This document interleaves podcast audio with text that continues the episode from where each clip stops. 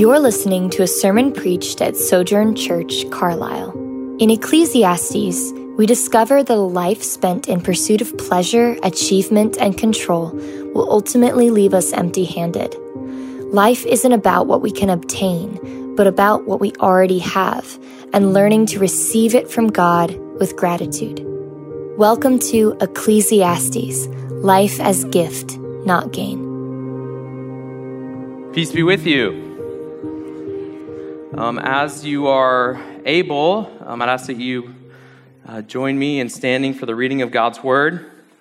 Um, our sermon text this morning is Ecclesiastes 11, verses 7 through 12, 1. Hear the word of the Lord. Light is sweet, and it is pleasing for the eyes to see the sun. Indeed, if someone lives many years, let him rejoice in them all. Let him remember the dark days, uh, the days of darkness, since they will be many. All that comes is futile. Rejoice, young person, while you are young, and let your heart be glad in the days of your youth, and walk in the ways of your heart, and in the desire of your eyes. But know that for all of these things, God will bring you to judgment. Remove sorrow from your heart and put away pain from your flesh, because youth and the prime of life are fleeting. So remember your Creator in the days of your youth, before the days of adversity come and the years approach when you will say, I have no delight in them. This is the word of the Lord. You may be seated.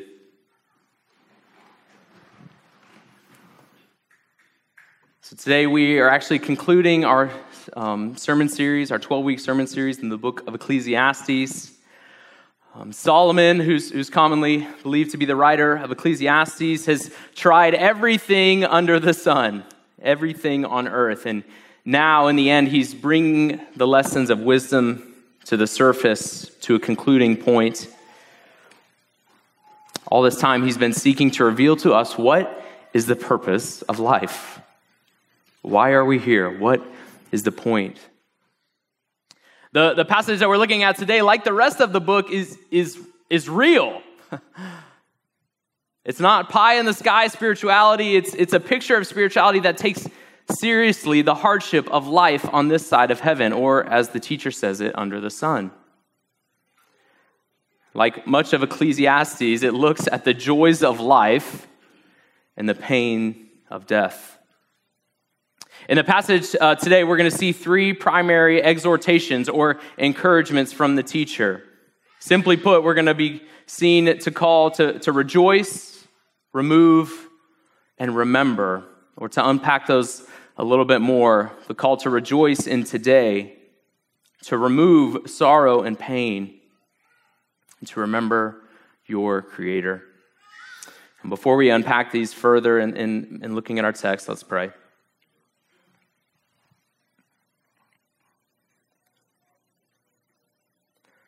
God, we thank you that we can gather together as your people and hear from your word.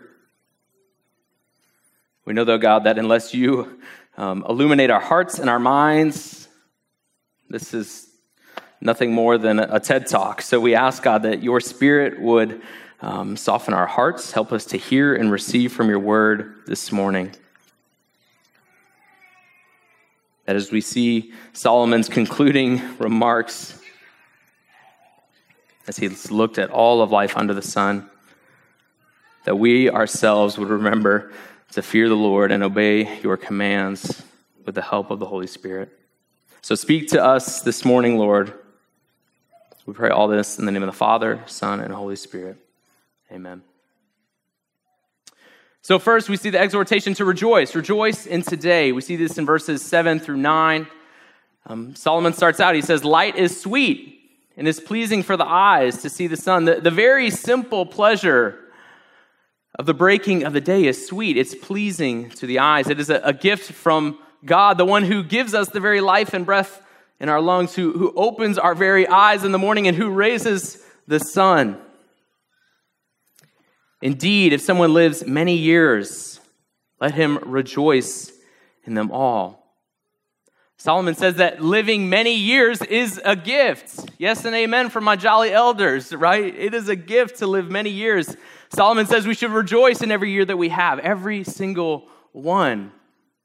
And while remembering all of our years, though, we should also remember, as he'll say and tell us in a second, the days of darkness, the, the, the difficult days to come, the days that, that don't feel like gifts. He goes on in verse 8, and let them remember the days of darkness, since they will be many and this common phrase that we hear time and time again all that comes is futile.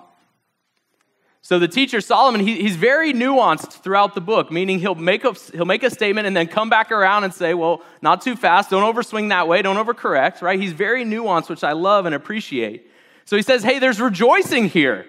Rejoice in the days of your youth. But he comes on the other side he, and he's real with us. He's like, it's not always easy. It's not some artificial Instagram post, right, that makes everything seem good on the outside. Solomon is like, yes, rejoice in the many years you have, but don't forget the days of darkness are coming. So, what are the days of darkness? Well, we see further as, as we begin to unpack this text that the days of darkness is referring to our aging. It's referring to us getting older. It's in verse 9 that we see Solomon start to unpack and give us some inclination of a contrast. He's setting up our younger years versus our older years. Verse 9, he says, Rejoice, young person, while you are young, and let your heart be glad in the days of your youth. So he's encouraging those who are young to rejoice while they're young and to truly relish in the days of their youth. Who's young? It's not totally clear, and I'm not quite sure that's the point. The point is to rejoice while you can. Rejoice while you are able. He goes on in Ecclesiastes 11, um, verse 9, he says, Walk in the ways of your heart and in the desire of your eyes. The New Living Translation puts it this way Do everything you want to do, take it all in. Today, you might hear someone say, You do you, right? Now, wait a sec, that's in Scripture? Yeah. It is. It's also in line with what uh, Solomon said earlier in Ecclesiastes 9 7. Go, eat your bread with joy. Go and enjoy your food. Drink your wine with a merry heart, for God has already approved what you do. Friends, the, the teacher is saying, enjoy the things God has given you. If you're young, let your heart be glad in the days of your youth and, and take it all in. Enjoy creation. Now, I know, I know my rule followers I know y'all are tensing up a little bit. All right, first, chill. Okay, it's cool. It's cool. Solomon brings nuance. I'll bring it too. Okay. But secondly, maybe this is an exhortation for you then, right? If you're like, ah, oh, that doesn't say that. It does, right? God has created this earth for us to enjoy, friends. Even going all the way back to the Garden of Eden, the, the setting was serene and beautiful. It was meant for mankind to enjoy fully as they enjoyed God, the Creator. It was as they appreciated the creation that they could all the more appreciate the Creator. Let's look all the way back to Genesis 2 at the creation narrative, right? In Genesis 2, 8 through 9 says, Then the Lord God planted a garden in Eden in the east, and there he placed the man he had made. The Lord God made all sorts of trees grow up from the ground, trees that were beautiful and that produced delicious fruit. In the middle of the garden, he placed the tree of life and the tree of, knowledge, of the knowledge of good and evil. God created mankind to not just enjoy himself, but to enjoy the things that he created as well. God didn't make ugly trees, he didn't make bland food. It says in the text, he created a diversity of trees, all sorts of trees. They were beautiful, they produce delicious fruit. God has created things in this world for us to enjoy.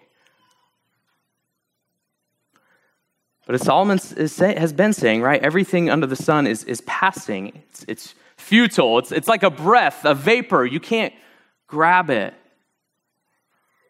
So we're called to enjoy, but nothing on this side of heaven is meant to bring us ultimate joy.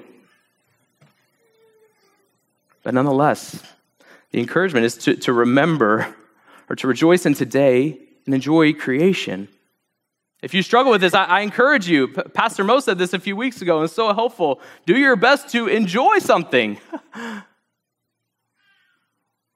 Slow down today as you eat lunch. Savor each bite.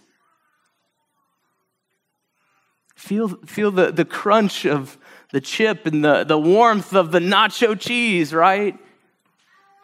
I ate breakfast a long time ago. I'm hungry. I'm sure you are too, but enjoy, right? Tomorrow morning, when you, when you get up, savor your cup of coffee.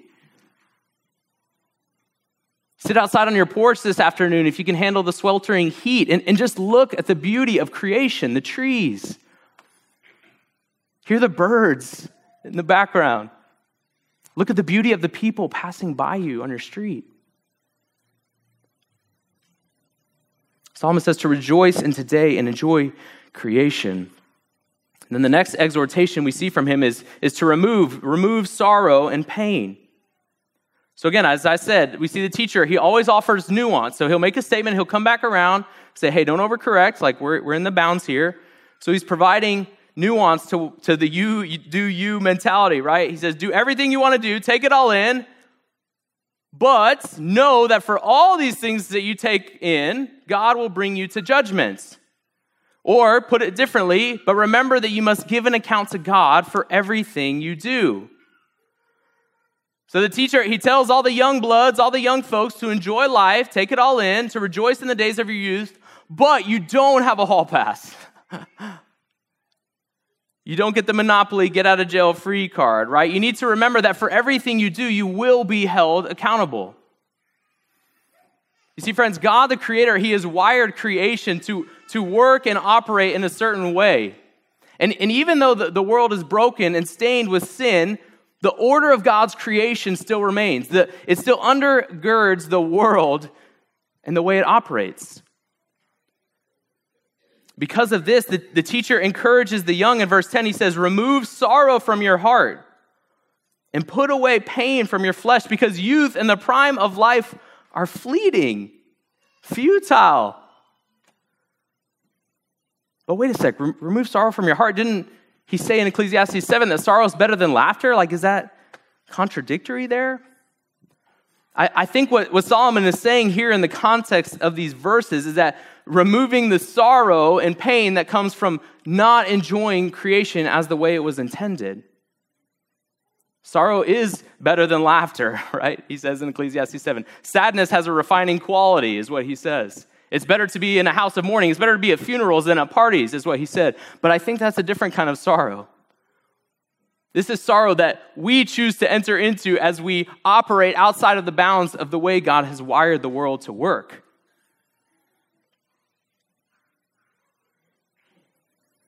I think we see this, right? Um, that God has this undergirding um, order to creation. We see this in, in 1 Corinthians 10 23, right? Where Paul picks up the same sentiment that you can do anything you want, but you will be held accountable for it because there is an order to it. Paul says everything is permissible, or other translations say everything is lawful, but not everything is beneficial. everything is permissible, but not everything builds up. See, Scripture teaches us that, that God, again, actually encourages us to enjoy creation. But the important thing is that we must enjoy creation in submission to the way that God has designed it. Wine is meant to be enjoyed, but in a way that does not lead to drunkenness. Food is meant to be enjoyed, but not in a way that's gluttonous or, or overindulgent. You know the feeling where like it feels like your stomach is stretching further than its bounds at Thanksgiving, right? It's like that's not how food was designed to be enjoyed.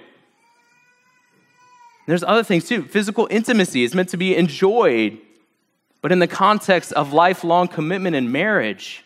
God has created these things and many others, y'all, to be enjoyed, but to be enjoyed in the right way. Ah, but that's what we hate, right? That's what we don't like. We have this illusory dream of complete freedom, complete autonomy over ourselves. And that's the age old problem, friends. Again, back to the Genesis story, right? Genesis 2 15 through 17. The Lord God placed the man in the Garden of Eden to tend and watch over it. But the Lord God warned him, You may eat freely, hear that, freely.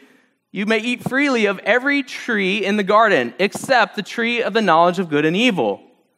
If you eat its fruit, you are sure to die. Remember, God made tons and tons of trees, all beautiful, all yummy. And He says, just don't eat from this one. And you know how the story ends, right? Adam and Eve disobeyed God in an exercise of what they thought would bring them absolute freedom.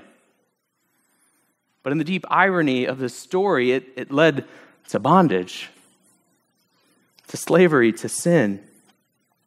You see, friends, even, even today, our problem is that we have a misunderstanding of what freedom is and what limitations are and how they play a role in freedom. You see, limitations, rather than restricting our freedom, can actually bring us freedom as it's intended. Now, imagine with me, there, there's a goldfish, right? And the goldfish says, living in water is just so restrictive. I want out. You know, maybe he sings a Disney song like, I want to be where the people are, right? I want to see him, see him dancing. So he jumps out of the water onto land. Flop, flop, flop. Oh, flop starts to slow down. Yikes. There's kids in the audience. We won't get to the end of that story, right? But we know where it's going. Let me ask you though is, is that freedom?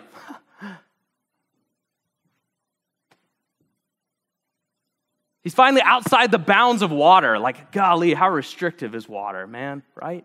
He's outside of that. So he has true freedom in his mind, right? No restrictions, if that's how freedom is defined. But the thing that he longs for, the quote unquote freedom that he's getting of no restrictions, actually leads to his death.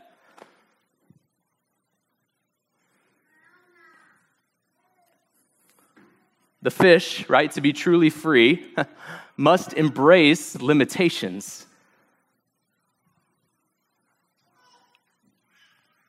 Now, I know many of you, you probably don't have trouble embracing the limits of, um, of the created order for issues like survival, right? Like, I haven't seen anyone try to fly off the Carlisle roof, or most of you probably haven't jumped in the baptismal and tried to live there. So, it's not an issue of survival, right? But for other things that we think are maybe quote unquote non consequential, We live as um, if we can make up our own morality, if we can do whatever we want, if we're our own rulers. It's as if we then are our own creators.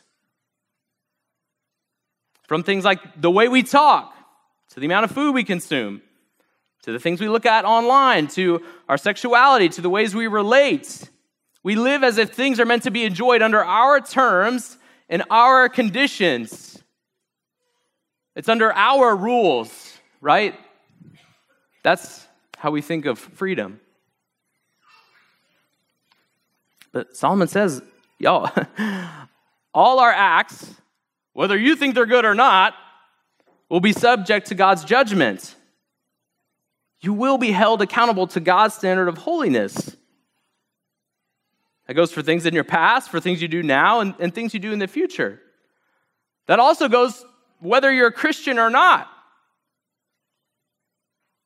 Now, again, to offer some nuance for those who are in Christ, praise God, we are washed clean by the blood of the Lamb. So, in terms of experiencing eternal life with God, we are clean. We're declared righteous. We won't be held accountable in a sense for our rebellion because we have been made friends of God. But nonetheless, you can see uh, 2 Corinthians 5.10, 1 Peter um, 1.17. There is an aspect that no matter if you're a Christian or not, we all will be held accountable for the things we've done and left undone. We, we have to give an account, right? Again, if you're a Christian, you're declared not guilty. But God may ask, like, yo, what's up with that, right?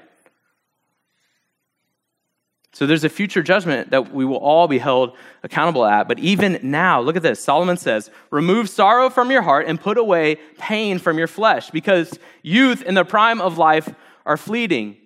So, what I think Solomon looping all the way back around. I think what Solomon is saying is you can remove the unnecessary sorrow from your heart and put away the unnecessary pain from your flesh by submitting yourself to the way God has wired his, creation, his creation to be, uh, to be lived in and to be experienced.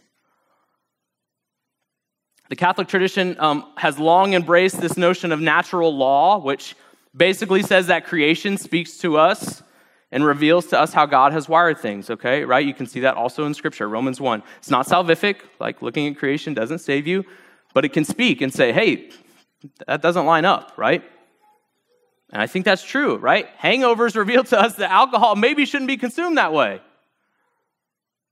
High blood pressure can show, hey, a Big Mac a day probably isn't the best way to consume food and relate to it. Perpetual exhaustion, it can reveal, like, hey, the 12 hour days, you know, maybe God had something with that whole work rest rhythm that I'm supposed to, or that I see in Scripture, right? The world, the natural world can speak to us and, and show us how, based on consequences, how we should relate to it, how God has wired it. Now, that has to be checked with Scripture, right? Scripture reveals to us so much. Thank God, He gives us so much wisdom about how to enjoy creation. Creation also can speak to us and, and reveal to us now, again, our, our cultural moment of expressive individualism, it's a time when we create our own order rather than submit to some type of external order. It does all it can to push up against this idea. Our cultural moment, it says freedom is a lack of rules. But y'all, that's just not true. It's a flawed way of thinking. Even the things that you think are bringing freedom to you are actually enslaving you in some ways. Like buying whatever you want on a quote unquote limitless credit card, it doesn't feel as free when the debtors come with the shackles of 25% interest, right? Like it may fr- feel free on the front end, but it's not freeing. The things that offer freedom ultimately enslave us if they're not obeyed in the way God intended them. Look at social media, right? Social media platform that allows you to create your own identity. It actually puts your identity in the hands of your followers and your friends. so the identity that you want to create, that you want everyone to love, then becomes, um, gosh, really enslaved, if I can use that word, to the likes and the retweets. You become who the others say you should become. That's not freedom. See, y'all, orienting ourselves in line with the way uh, the Creator, God, has designed creation, that actually allows us to live in freedom. It allows us to enjoy the things that we were meant to enjoy, but to enjoy them in the way they were intended to be enjoyed.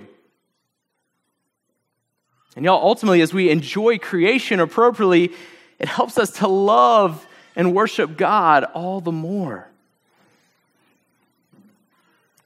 So that leads us to our, our final exhortation from the teacher to remember. And what are, to, what are we to remember? Well, he says in verse 1 Remember your Creator in the days of your youth. Before the days of adversity come, and the years approach when you will say, I have no delight in them.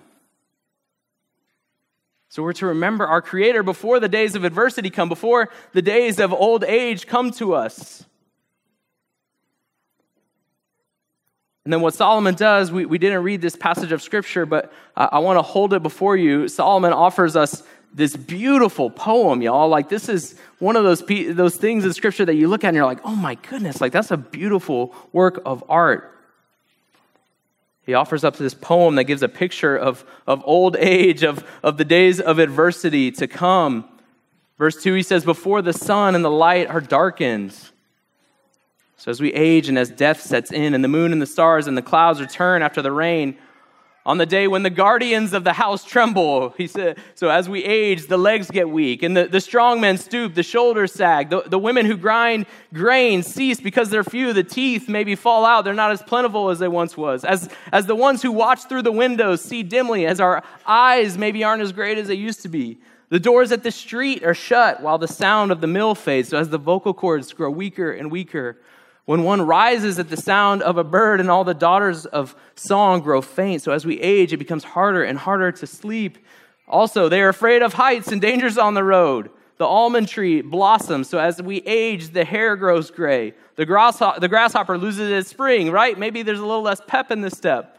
The caperberry has no effect, so our appetite, it fades. And he finishes this beautiful poem looking at the end of the days of darkness, of death, finally setting in. He says, For the mere mortal is headed to his eternal, to his eternal home. Mortals will walk around this in the street before the silver cord is snapped, the golden bow is broken, and the jar is shattered at the spring, and the wheel is broken into the well. And hear this, friends, and the dust returns to the earth as it once was, and the spirit returns to God who gave it. Now, this may feel like a, a, bleak picture of aging, but I, I think it's probably real. Right? I, I don't know about y'all, but like I don't I don't want Instagram Christianity, man. It's like, thank you, Solomon, for being real with me. About telling me about how life really is. Now it's not all bleak, right? Like I praise God for our jolly elders. Like they enjoy life, they have vivacity to them still, but I'm sure you can ask them, it may not be as easy as it once was, right? The knees creak, the backs ache, the bones are a little more brittle. It's hard getting older. Can I get an amen from my jolly elders, y'all? Gosh. Yeah, thank you, Joan. Thank you. But, friends, like, like Solomon, the teacher, has done in looking at death, He's pointing us to the fact that our aging is actually a way to help us remember the Creator. right? I love verse 5 through 7. It says, For the mere mortal is headed to his eternal home, and the dust, you, your body, returns to the earth as it once was, and the spirit returns to God who gave it when we think about aging, when we think about our bodies decaying, when we think about death, it's a reminder if you are dust, you once were dust. I know you think you're making your own meaning, but God created you, right? It says He knit you together in your mother's womb. Did y'all have anything to do with that? Anyone? Right? God created you. You are dust. you don't make your own meaning, man. God has wired creation to be lived and enjoyed in a certain way. And as we do that, then we can experience freedom and joy all the more. Now, y'all, the, the picture of aging, it, it shouldn't be despairing to us, but, but rather it's just a sobering reminder of reality. And what's beautiful is that the gospel, the good news of Jesus Christ, speaks even to our aging. It speaks to everything in life. Let me show you this. It speaks to our aging. Look at 2 Corinthians 4 with me. For we know that the one who raised the Lord Jesus will also raise us with Jesus. That's a promise we can put our confidence in. And then Paul goes on, therefore, we do not give up. Even though our outer person is being destroyed, some translations say wasting away, our inner person is being renewed day by day. Friends, for those who are in Christ, the hope we have is that even though our bodies waste away, even though as dust our bodies will return to dust, our souls are being renewed. And like Christ, friends, we too will experience resurrection one day. A glorious renewal of our physical bodies. Creation too will experience renewal. Right? Romans 8 says that creation is growing with childbirth pangs, longing for the future resurrection of Christ. And friends, all of creation will be restored to the way it was supposed to be. Whether we're young or old, the gospel, it gives us great hope. As our, our bodies waste away, we're promised that this earthly life is not the end, friends. But as it gives us great hope for the future, it also helps us to reorient ourselves towards a healthy pre- appreciation of creation and our Creator right now. Remember your Creator in the days of your youth. While you still can rejoice in creation and your creator. Solomon, after going all throughout the ins and outs of life, seeking to know what it means to be wise under the sun, he brings the whole thing to a close with his final conclusion. And here's what he says to us, friends. Ecclesiastes 12, verses 13 through 14, it says, When all has been heard, I took it all in. I read all the tweets, did all the Google searches, did all the, um, what was it, EBSCOhost research. When it was all heard, the conclusion of the matter is this fear God and keep his commands. Because this is for all humanity. For God will bring every act to judgment, including every hidden thing, whether good or evil. So, church, as we conclude our study of the book of Ecclesiastes, the, the final encouragement to you is to fear God and keep his commands. And Solomon says that's for everybody. Where I'm from, we say that's for all y'all, right? Whether you're a Christian or not. Fear God, keep his commands. Friends, we need to remember that it's only that can only be done in and through Christ. He's the one that transforms our hearts and our minds. He does so in such a way that brings us into loving submission to the way that creation has been ordered.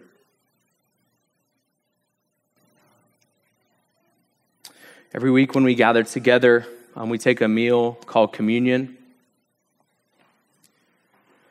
This meal that we partake in is a reminder that we as a people, because of Christ's sacrifice on our behalf, we now are submitted to his rule and reign. Taking communion together is a proclamation to the watching world that I trust in what Christ has done for us, and I orient my life, even if imperfectly, to how He has called me to live here and now. Um, if you do want to partake in this meal, you can find uh, communion elements in the pew back in front of you. If you're not a Christian, we ask that you not partake in this meal, not because we want to exclude you in any way, but Scripture uh, teaches that um, this meal is for those who are about the reality of Christ um, so if you are not a Christ follower or, or don't consider yourself a Christ follower, we ask that you not partake. Um, but feel free to talk to, to uh, me or um, one of our volunteers after the service, and we can talk about um, what it means to prepare you to take communion even next week. Um, as, uh, as Jesus was um, eating with his disciples at the Last Supper, he took bread, he blessed it and broke it, and he gave it to them, and he said, Take and eat. This is my body let us take and eat the bread together.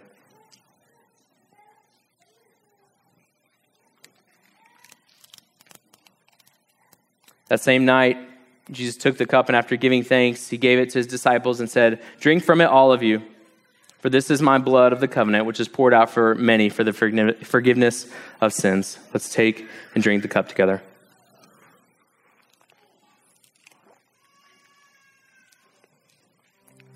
Church, the Apostle Paul tells us that as often as you eat this bread and drink from this cup, you are pronouncing Christ's death until he returns. Let's pray.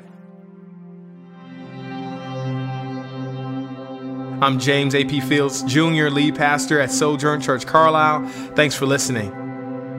We're a church that is rooted in the community of South Louisville, and we are seeking to advance the gospel of Christ in South Louisville and beyond. For more sermons, info about our church, and ways you can support our ministry, visit sojournchurch.com backslash Carlisle, C A R L I S L E. God bless.